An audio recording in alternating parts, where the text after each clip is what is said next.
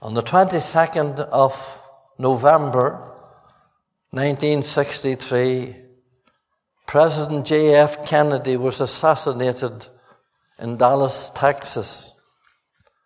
The news spread so rapidly that before night it had reached the shores of Erne.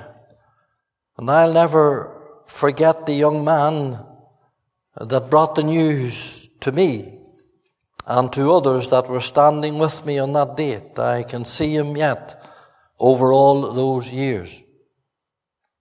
I remember where I was the moment I heard the news of uh, Sir Winston Churchill passing away. I was taking a mug of tea in the old farmhouse, about to go out to do a milk run on my father's lorry. And the old battery radio crackled and the news came through at nine o'clock in the morning that Sir Winston Churchill had died. I'll never forget what the, the newscaster said after that. I'll always remember. And what he said after that was Churchill has lost the greatest battle of all time. And those words sank in me. I remember where I was on the 11th of September 2001. I was walking up the lane whenever Pat came down to meet me and told me about the bombings of the Twin Towers in New York City. Dates and times and events that shook the world, shook the nations, shake our lives will always be etched upon our minds and our memories. But all these events, let me say to you tonight, and thousands more will fall into oblivion and insignificance compared to the event that's yet going to happen very shortly, some of these days, and that is the rapture of the church. And the Bible tells us very clearly that suddenly there will be, in a moment, in the twinkling of an eye, there will be the catching up of every true born again believer. Everyone born again from the four corners of the earth will be taken up and taken out. The trumpet shall sound, the angels shall signal, and the Lord shall shout, and we, the saints of the Lord, shall be gone to be with the Lord forever. Every news channel, every internet facility, every radio program will be interrupted, dominated, updated with news flashes of the great event that has happened. Pandemonium and chaos will reign worldwide. The air will be filled with terror and fears, and hearts and homes will shake. Mothers will scream and wail for their babies whipped from under their nose. Out of cots, out of prams, out of buggies, out of beds. Like the resurrection clothing of our Lord Jesus, the clothing will remain. Teenagers and children will come home from their school and their college and then they'll run from room to room crying for their mums and dads. Fathers will frantically yell for their sons and mothers for their daughters. See bus drivers, car drivers, train drivers, airline pilots will be sucked out just like a great vacuum in less than the twinkling of an eye. Reports of thousands of incidents of major catastrophes round the world will be heard. Thousands of telephone conversations will end in midair. Lines will go dead. Ambulances and police sirens will be heard everywhere. A time of disaster that Jesus Christ himself said the like of has never been seen since the world began or never will is about to follow the rapture of the church. Yes, it's called the rapture of the church. It's the snatching away, the sudden taking out of the believers in Christ. The curtain will come down, the day of grace will end, the lights will be out, the partying will be over. Christ rejectors will be doomed. And if you're not saved in this meeting tonight, you'll have to join that throng. The Lord's second coming, according to the scripture, is in two stages. Any moment now, He's going to come to the air, call His people out, and evacuate us from this war zone. And I say to you again tonight, sinner, and I know that there's way over a thousand people have hit these on the internet, and so wherever you're listening tonight, let me say, sinner, to you tonight of all the mistakes and all the regrets that you have in your lifetime, and we all have some, and we all maybe more have many, but you'll never have a regret like this. The moment that this happens right through the countless ages of eternity in the burning hell, you'll remember that day. Just as I remembered the day J.F. Kennedy was shot and Winston Churchill died and the Twin Towers were blew down.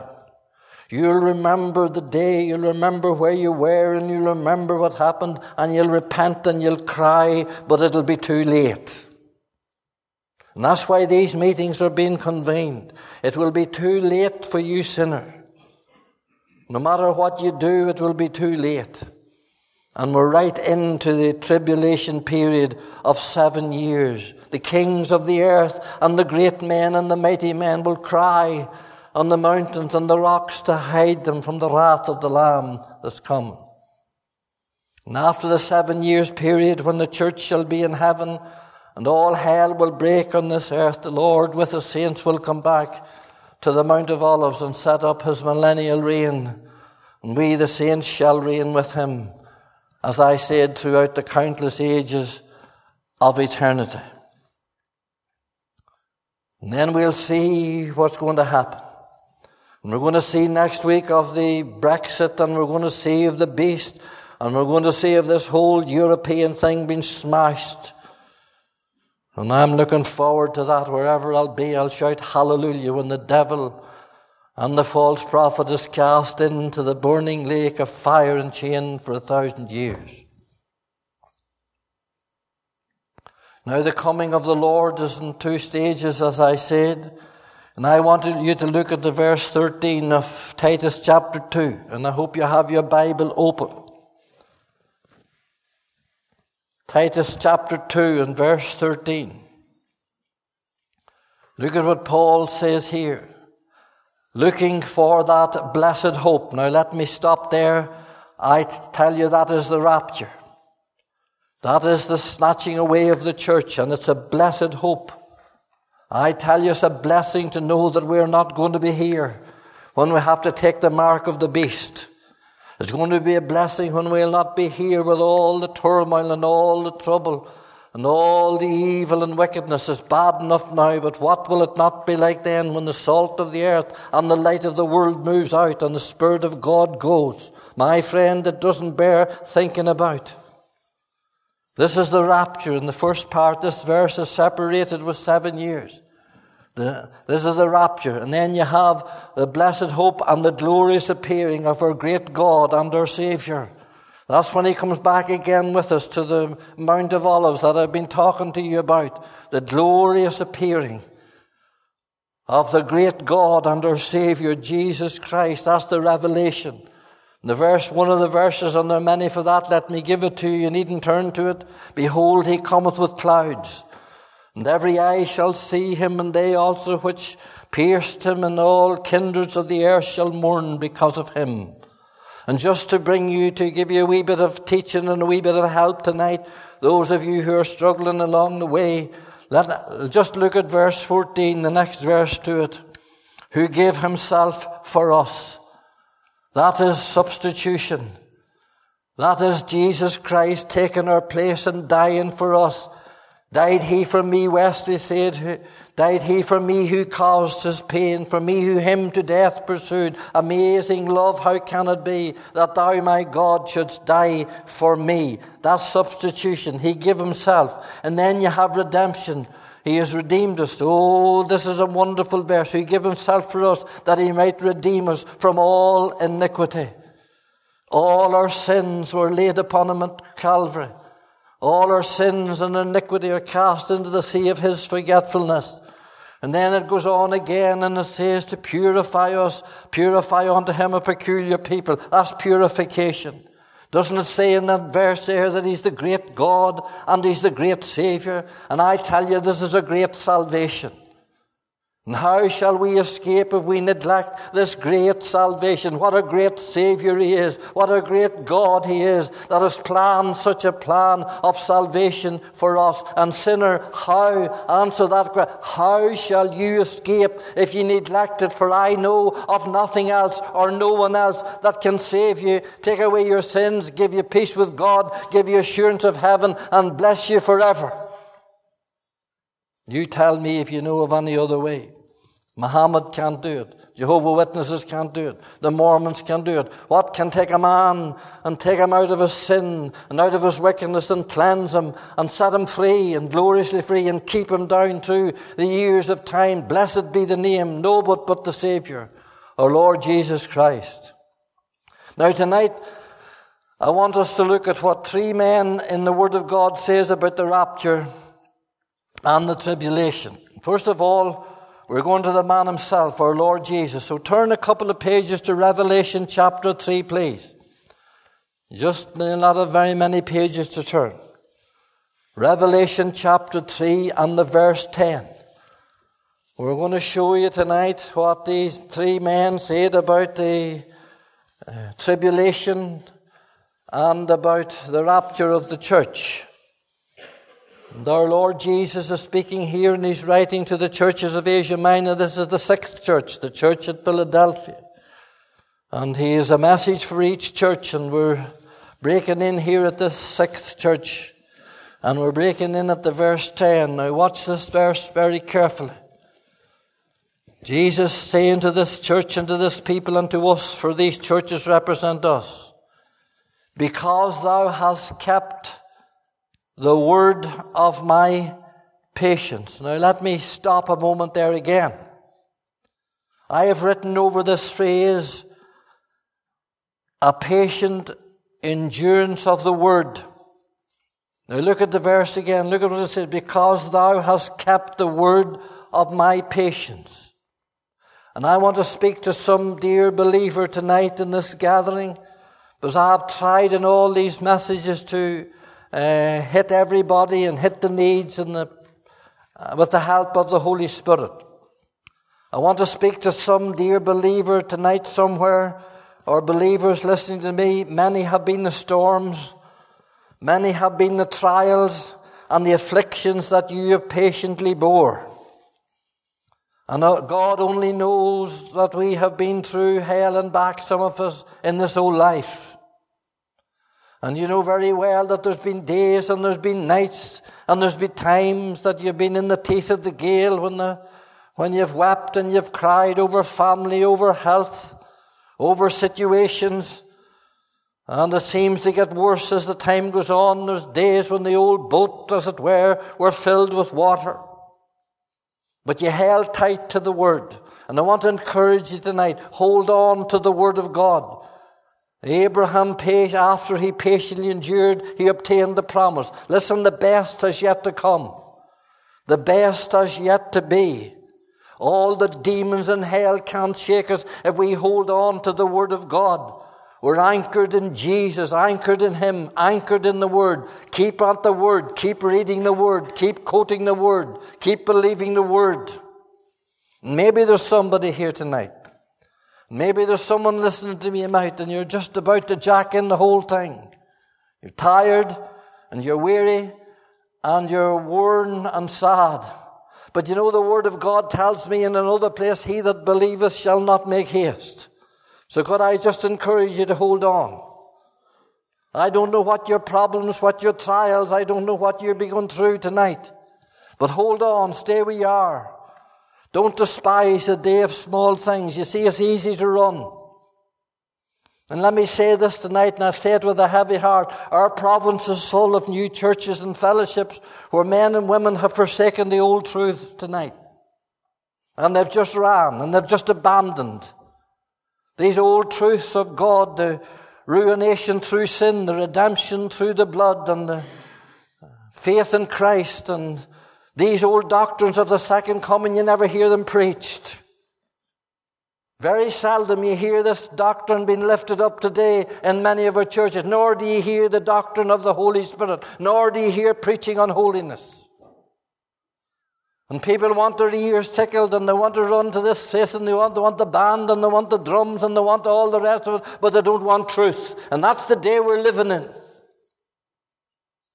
And until we get back to the Word and to the old paths and the old ways and start believing God again and start preaching these old truths, we're going to go on down and down and down the way we're going. A patient endurance of the Word. Hold tight. Secondly, you'll see in this verse, because thou hast kept the word of my patience, I also will keep thee from the hour of temptation. Now that's the hour of tribulation. That's the seven years tribulation. That word temptation, you'll trace it and you'll find it's tribulation. So I have written over that a protected assurance of the Lord. I also, this is the Lord Jesus now. Don't be listening to men and all their views on different doctrines. Listen to the Lord. I also will keep thee from the hour of temptation which shall come upon all the world to try them when they dwell on the earth. The hour of temptation, the hour of tribulation, these awful years that are going to come upon the unsaved and the ungodly. When, when, when, when, when the evil will be so great, God will afflict and He'll punish and destroy the world. But here's what Jesus, look at the word, look at the word that He says. He says, I will keep you. Now that word keep is a military word. It means to guard and protect with all diligence.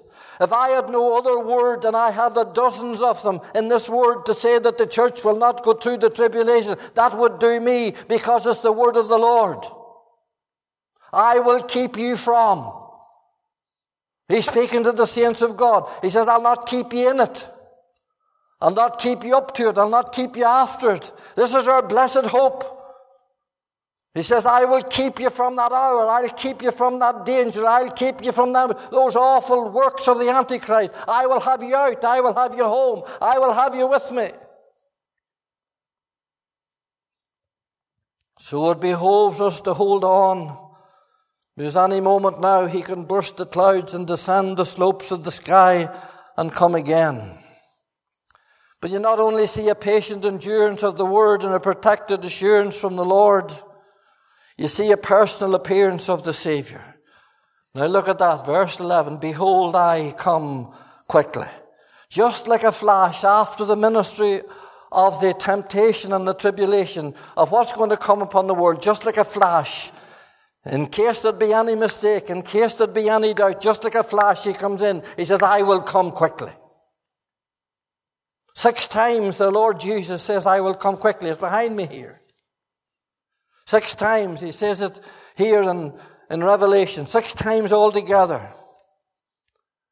This same Jesus whom ye see go from the Mount of Olives, this same Jesus whom ye see go will come again. He's the same Jesus.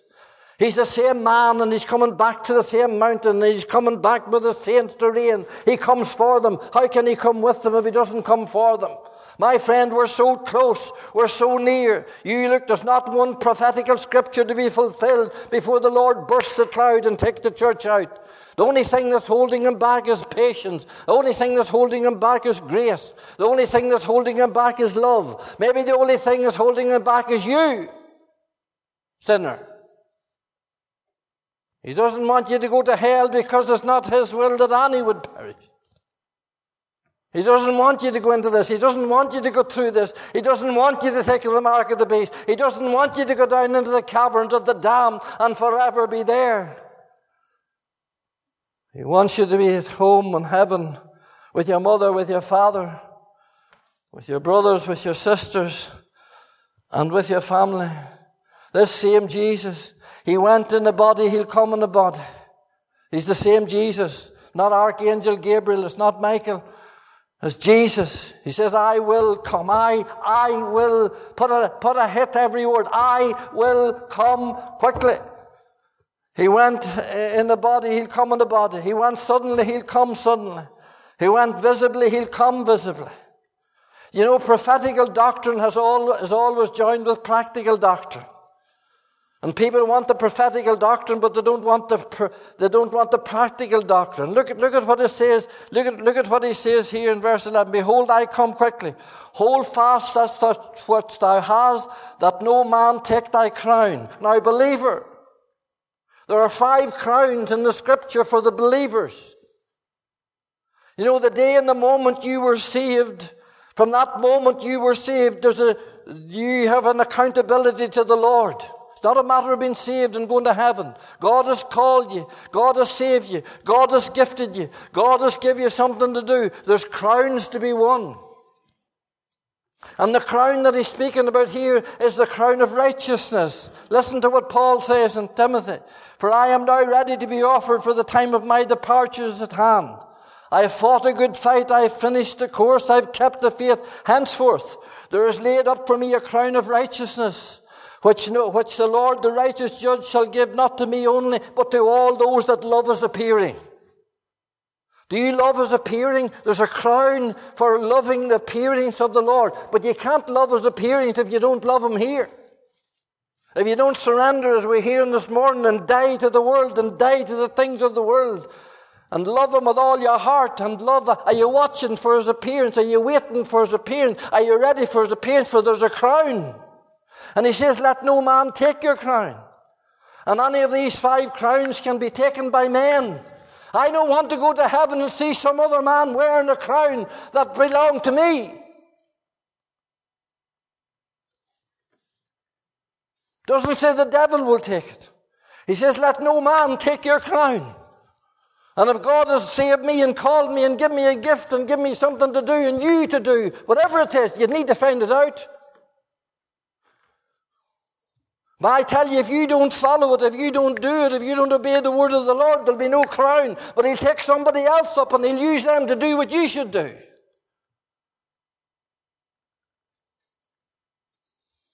And in the glory, you'll see that man or that woman with the crown that should have been yours.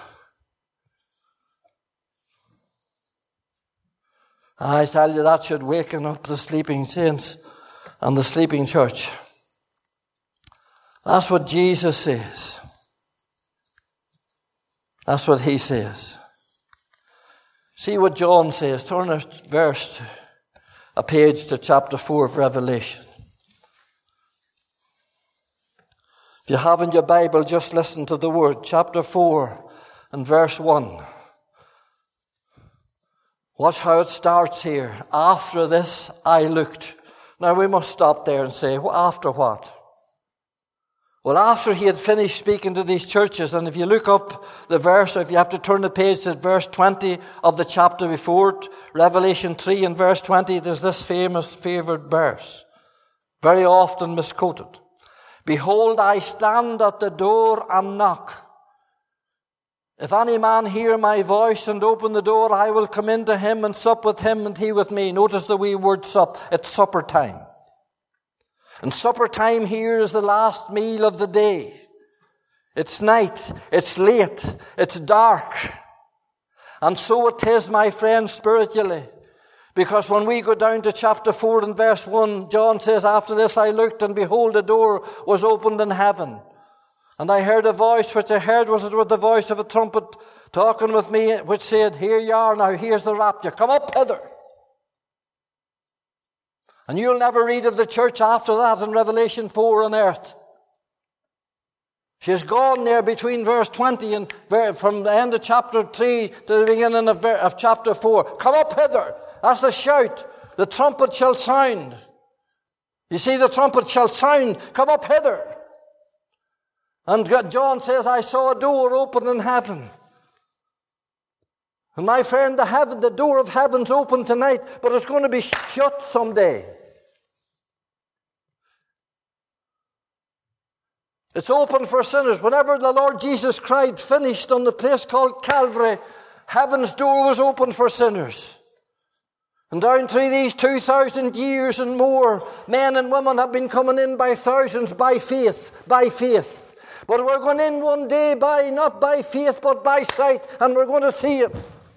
When the dead in Christ shall rise forth, that old mother, that old father, that young lad, a young baby that you put into the grave, that young child that hadn't come to the years of understanding. And thank God there's going to be many of them. And I thank God as I look at wee Jonah here right in the background, 15, 17 years of age with the mind of a five year old. I'll tell you this, he'll be in the glory.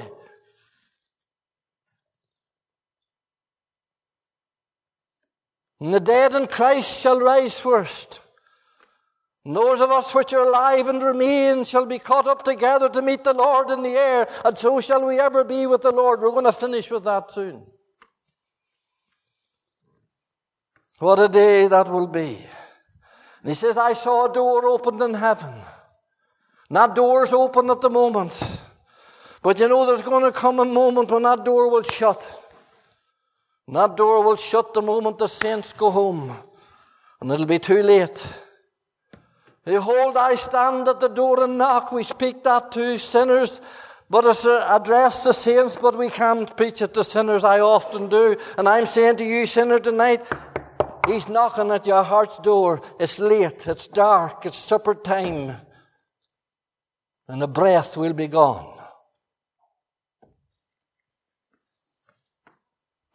Just take a wee minute to let that sink in now. You footed about and fiddled about long enough and tinkered about with sin long enough. Made a false profession and nothing in it. I'll tell you, you'll not be caught up, you'll be caught out. We can sing all we like and we can do all we like and go to as many meetings as we like. But are you sure and a hundred percent certain tonight that the trumpet was to sound and the Lord Jesus was to shout, Would you go up? And that door's open tonight for sinners to come. Come up hither. It's supper time, it's late, it's dark, it's time to come, young man, it's time to come to Christ. When you're running through the house looking for your mother, when you're driving along the road and she goes up on the driving the wheel of the car and you hit the ditch, Oh, what an awful tragedy and calamities will be that day. There's nowhere in the word promised that he's going to safeguard anybody. If you reject Christ down to the ears and reject preaching of the gospel and you say, I'll not have this man to rule over me, you'll have to take what's coming. If you turn against the Christ that hung naked on the cross of Calvary, crowned with thorns, battered and bludgeoned there for your sin, the Son of God, the Creator of all things, if you laugh at him, spit on him, uh, reject him, then you'll go to hell. And you can sing all the choruses you like, but you'll go to hell. And you'll remember this meeting, and you'll remember many meetings, and you'll remember the gospel tracts, and you'll remember the people that witnessed to you, and you'll remember your old mother and your old father, and you'll be left to the devil. Oh, young person tonight, you couldn't be too young to cry to God.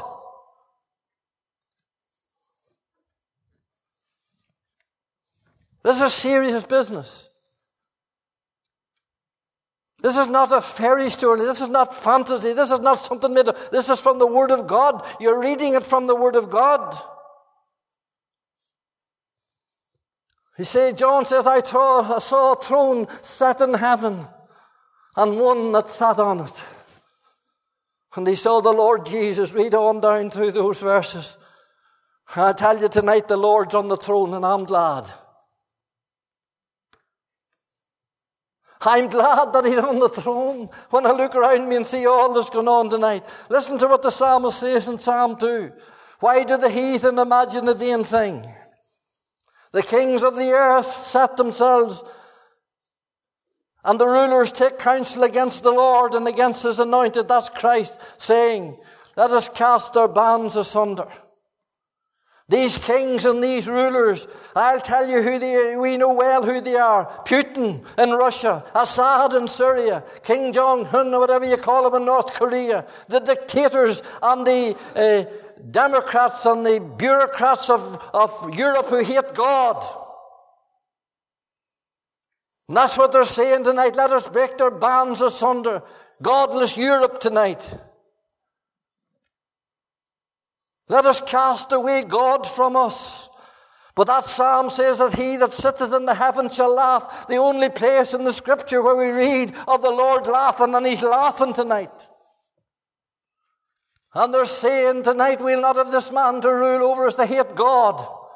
And we were told the other night about the hundreds and hundreds of CDs that have gone out from this place and the, uh, on, the, on the internet that has gone out, the messages into nearly every country of the world. They're listening to it in India, they're listening to it in Germany, they're listening to them all over, and, and there wasn't one skate from Europe. Godless Europe.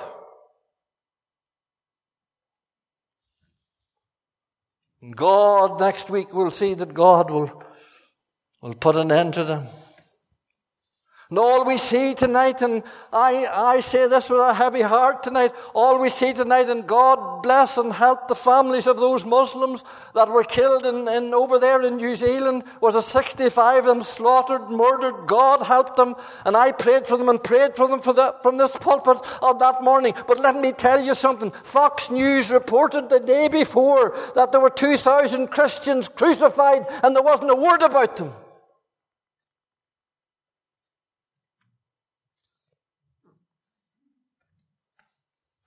2,000 Christians crucified Pakistan in Iran.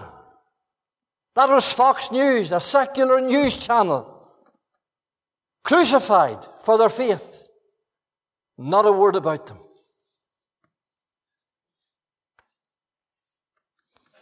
The confusion and the embarrassment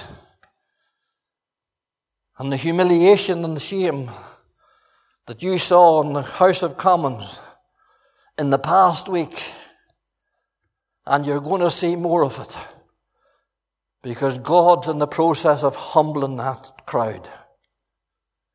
That's the due rewards of their iniquity. You don't slay 10 million children from 1967 in the mother's womb and get off with it. You don't legalize gay marriages and get off with it. You don't bring down the age of consent for sodomites and get off with it. You don't throw the Bible out of Parliament and out of schools and out of hospitals and out of, out of, out of uh, hotel bedrooms and get off with it. Righteousness exalted the nation. But sin is a reproach to any people. Godless Britain and the judgment of God is upon us a sure suit. You see them running to and fro and arguing and fighting. There doesn't seem to be any shame in them.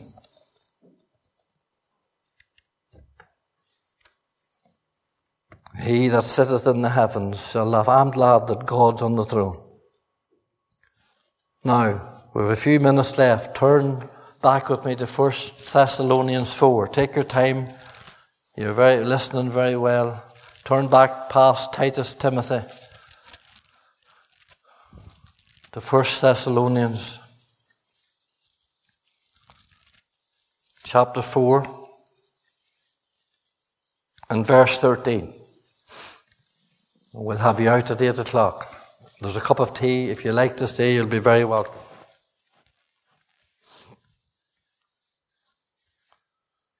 Paul writing here is his Paul's account. One of them will be dealing with others next week. But I would not have you, verse 13 of 1 Thessalonians 4, I would not have you to be ignorant, brethren, concerning them which are asleep. That's another word for those that have died that ye sorrow not even as others which have no hope. Now I call this, these here the sobbing saints, or the sorrowing saints.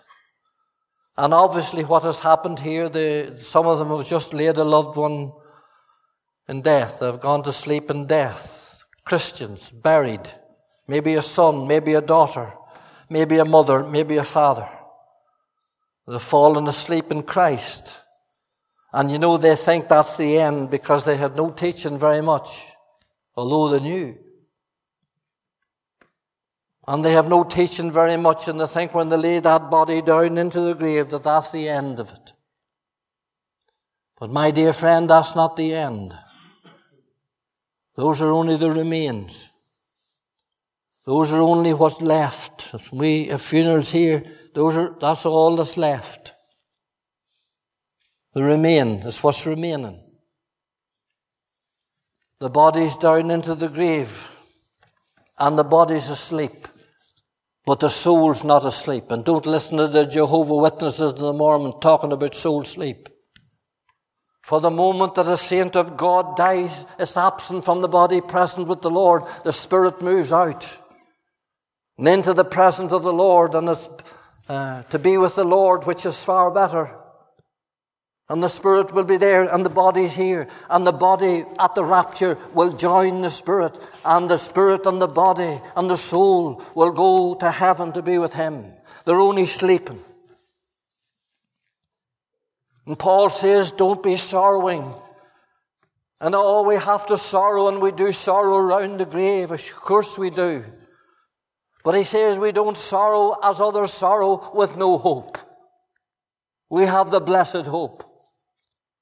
And when we come to the grave of a saved loved one, my friend, it's wonderful to know that we have the blessed hope that one day we're going to see them as only for a short time. One day we're going to see them again. And that wee one that you lost, mother, I'll tell you this. You'll see her again, and him again. And that old dear husband and dear wife that parted. It was far better for them than the old cancerous bodies that they were in, let me tell you and their souls sleep, but they're going to get new bodies one day.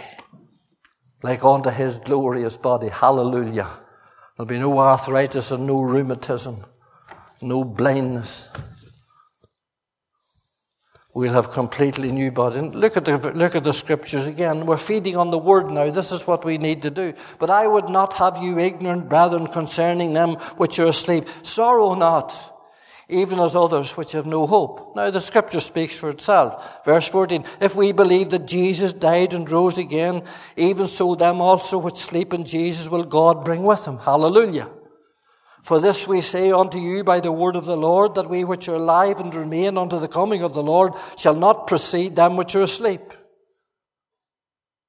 For the Lord himself, here you are again, shall descend from heaven with a shout, with the voice of the archangel, with the trump of God, and the dead in Christ shall rise first. Then, then, we which are alive and remain shall be caught up together with them in the clouds to meet the Lord in the air. So shall we ever be with the Lord. Hallelujah.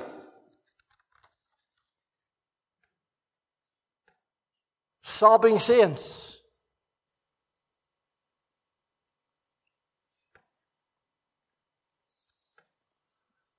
Saints of God that have gone long ago. And we wept over them. But this is going to be a day of rejoicing. This is going to be a day when, when there's going to be victory all around us, my friend. That they're dead and Christ shall rise first just because they're a bit lower down than we are. And just as they're coming up to your level and to our level, if Jesus was to come tonight and the trumpet was to sound tonight, just as they come up, don't worry about roofs and don't worry about doors and don't worry about anything else. You're dealing in the spiritual realm. You're dealing with God. And the graves shall be open, and those Christians even that disobeyed God and were cremated. I'll tell you, their ashes will be brought back and their body will come and the dead in the seas that the sharks have eaten. God that brought man and woman from dust, let me tell you this, He'll bring them from ashes. And we're talking about the believers now. We'll be talking about the unbelievers and the great judgment that's coming for them. Because that's going to be an awful day. You'll not be in this gathering, my friend, if you're not saved. You'll not be snatched up to take the Lord, to meet the Lord in the air. Don't you think it for one moment that you can reject the Lord and the gospel and the blood of Christ and live a life of sin all your life and go to heaven. No, sir, nothing that defileth shall enter.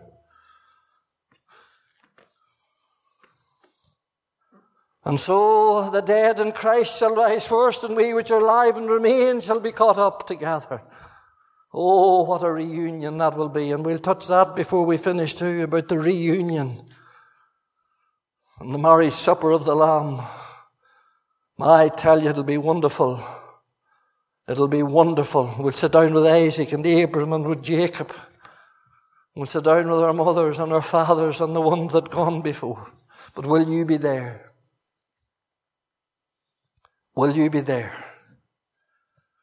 That's what Paul says about the rapture. Now, what's the verse again for verse 16? For the Lord Himself, not the angel Gabriel or anybody else, for the Lord Himself. Himself, hallelujah, Himself. He's still living, you know. He's alive. He hasn't changed one iota. The same Jesus. The Lord Himself shall descend from heaven with a shout you know there were three times that the Lord Jesus Christ shouted. And you say to me, gentle, Jesus didn't shout. Yes, he did three times. And the three times were to do with death. And the three times were to do with resurrection. At the grave of Lazarus, remember, he was four days dead, and the Bible says he was stinking. And the two sisters were weeping round the grave. Jesus wept, but he didn't weep in the same manner as they were weeping. He wasn't weeping because he wouldn't see them again. He was weeping because of sin. Because sin, when it's finished, bringeth forth death. And I'll tell you that shortest verse in the Bible, Jesus wept. He was weeping. He was thinking about the cross because that was the only way he was going to solve this problem.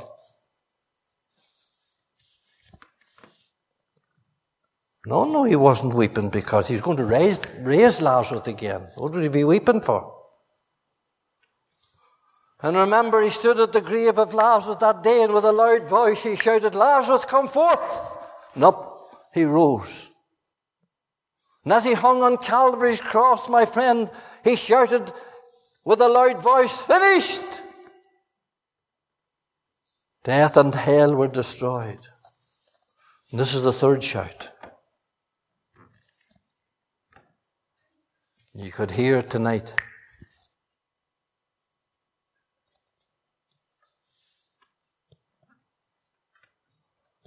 The shout. And then there's a span. It says in verse 17, So shall we ever be with the Lord. And then there's the solace. Comfort one another with these words. That's, that word comfort is the same word used for the Holy Spirit. How could you comfort anybody that's going through the tribulation? How could you begin to comfort? Oh, a boy told me the other day, he says, I'm going through half of the tribulation. And I says, I'll see you, when I was saying goodbye to him, I says, I'll see you halfway through the rapture.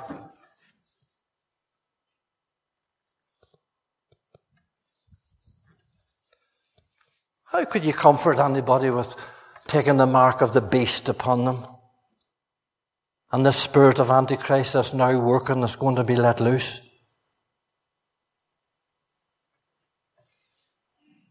When there'll be no restraint on immorality, infidelity. Have no comfort to me. No, no, comfort one another with these words. That's what I'm doing tonight. Comforting you with these words, believer. This is the blessed hope. Tribulation is not a blessed hope. And so shall we ever be with the Lord. Hallelujah. We'll never leave him again. When he comes back to the Mount of Olives, we shall come back with him. We shall reign with him where'er the sun does his successive journey run. And then forever we shall be with the Lord. We'll never lose sight of him after that for all eternity. How shall we know him? By the nail prints in his hand. Calvary. Let me finish like this. Going back to where we started.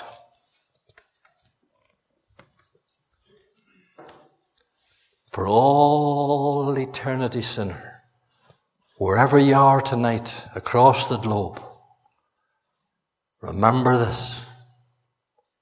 Wherever you are, Wherever you will be at that moment that the trumpet sounds and the angel signals and Jesus shouts, you'll remember throughout eternity. Those scenes will never leave you.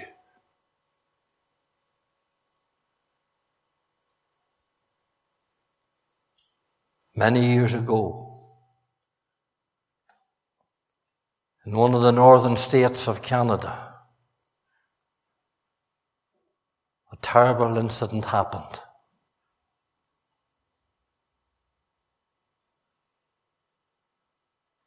Let me take you back to the mental asylum in that state.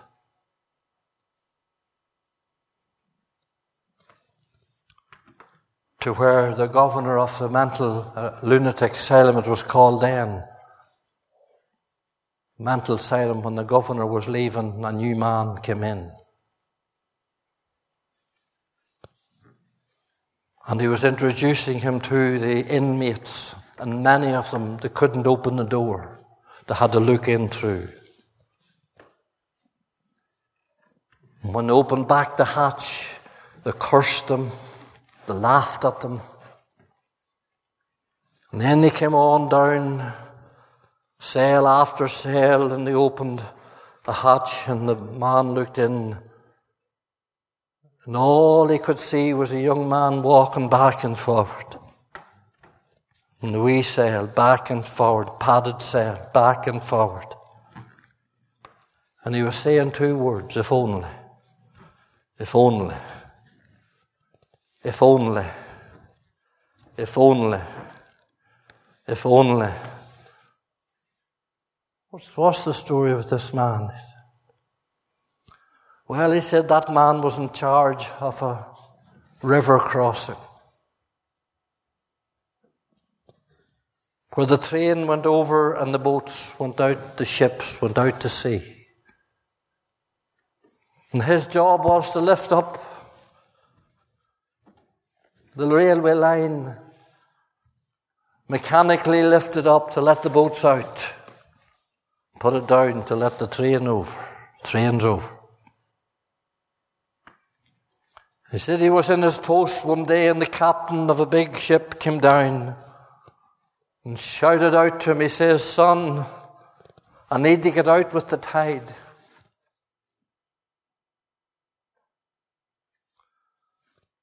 Oh, he says, I can't. There's a train coming. There's a train coming with mothers and children on a Sunday school excursion. He says, I wouldn't have it down in time for them. But he says, Son, you would have plenty of time. It'll not take that long. Just lift her up and let us out. And that man pressed the thing and lifted her up. And the boy honked a boat horn and moved out towards the sea. And just as it was starting to come down, he saw and heard the train come.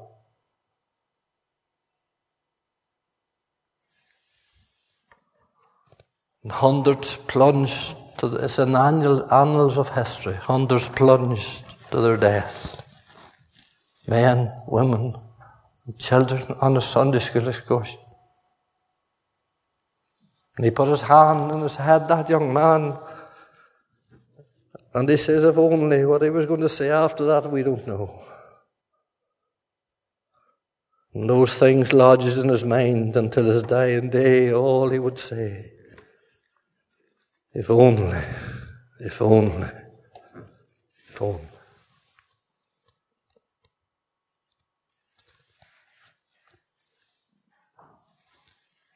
And that will be your cry, sinner, throughout eternity. Jesus was to come tonight, and you're not saved. Let us pray.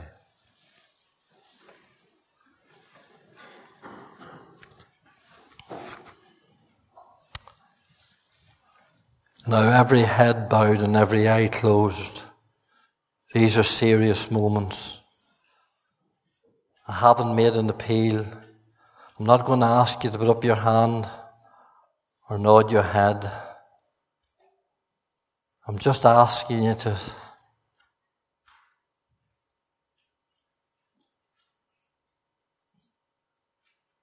to take a wee moment and pause and think, are you saved tonight? Are you sure you're saved? Are you certain that you're saved? Supposition's the most dangerous thing. Don't suppose. Don't think because you prayed a wee prayer with your mother one day. You will know yourself.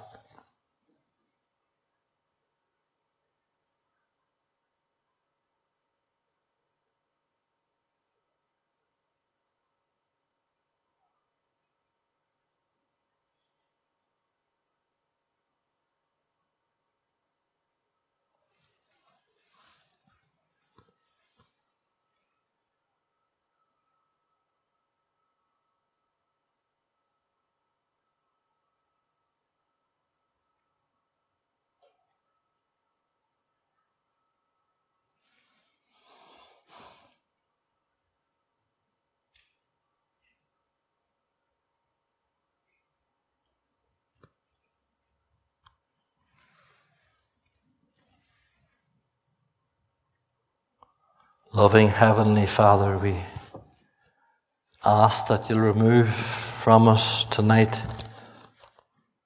anything that has not been from thyself. But Lord, we have faced your word fairly and squarely, Lord, we see that these are not days or moments for trifling with truth. Father, we ask tonight that young people and older people, and those listening afar off from here, will turn up in the glory as a result of this word.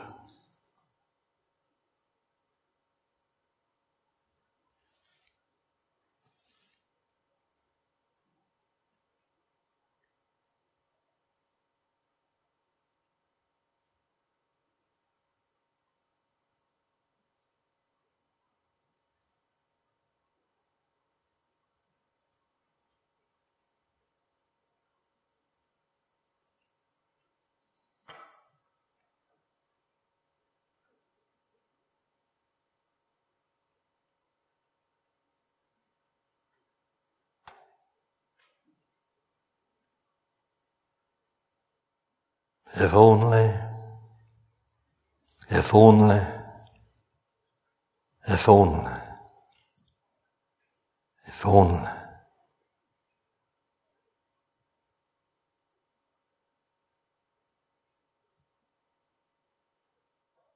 If only, if only, if only.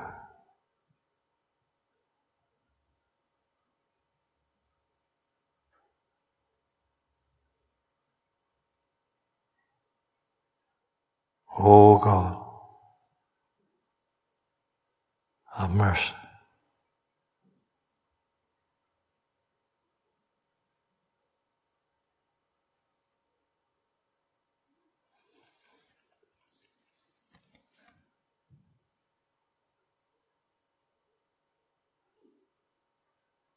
Have mercy, Lord.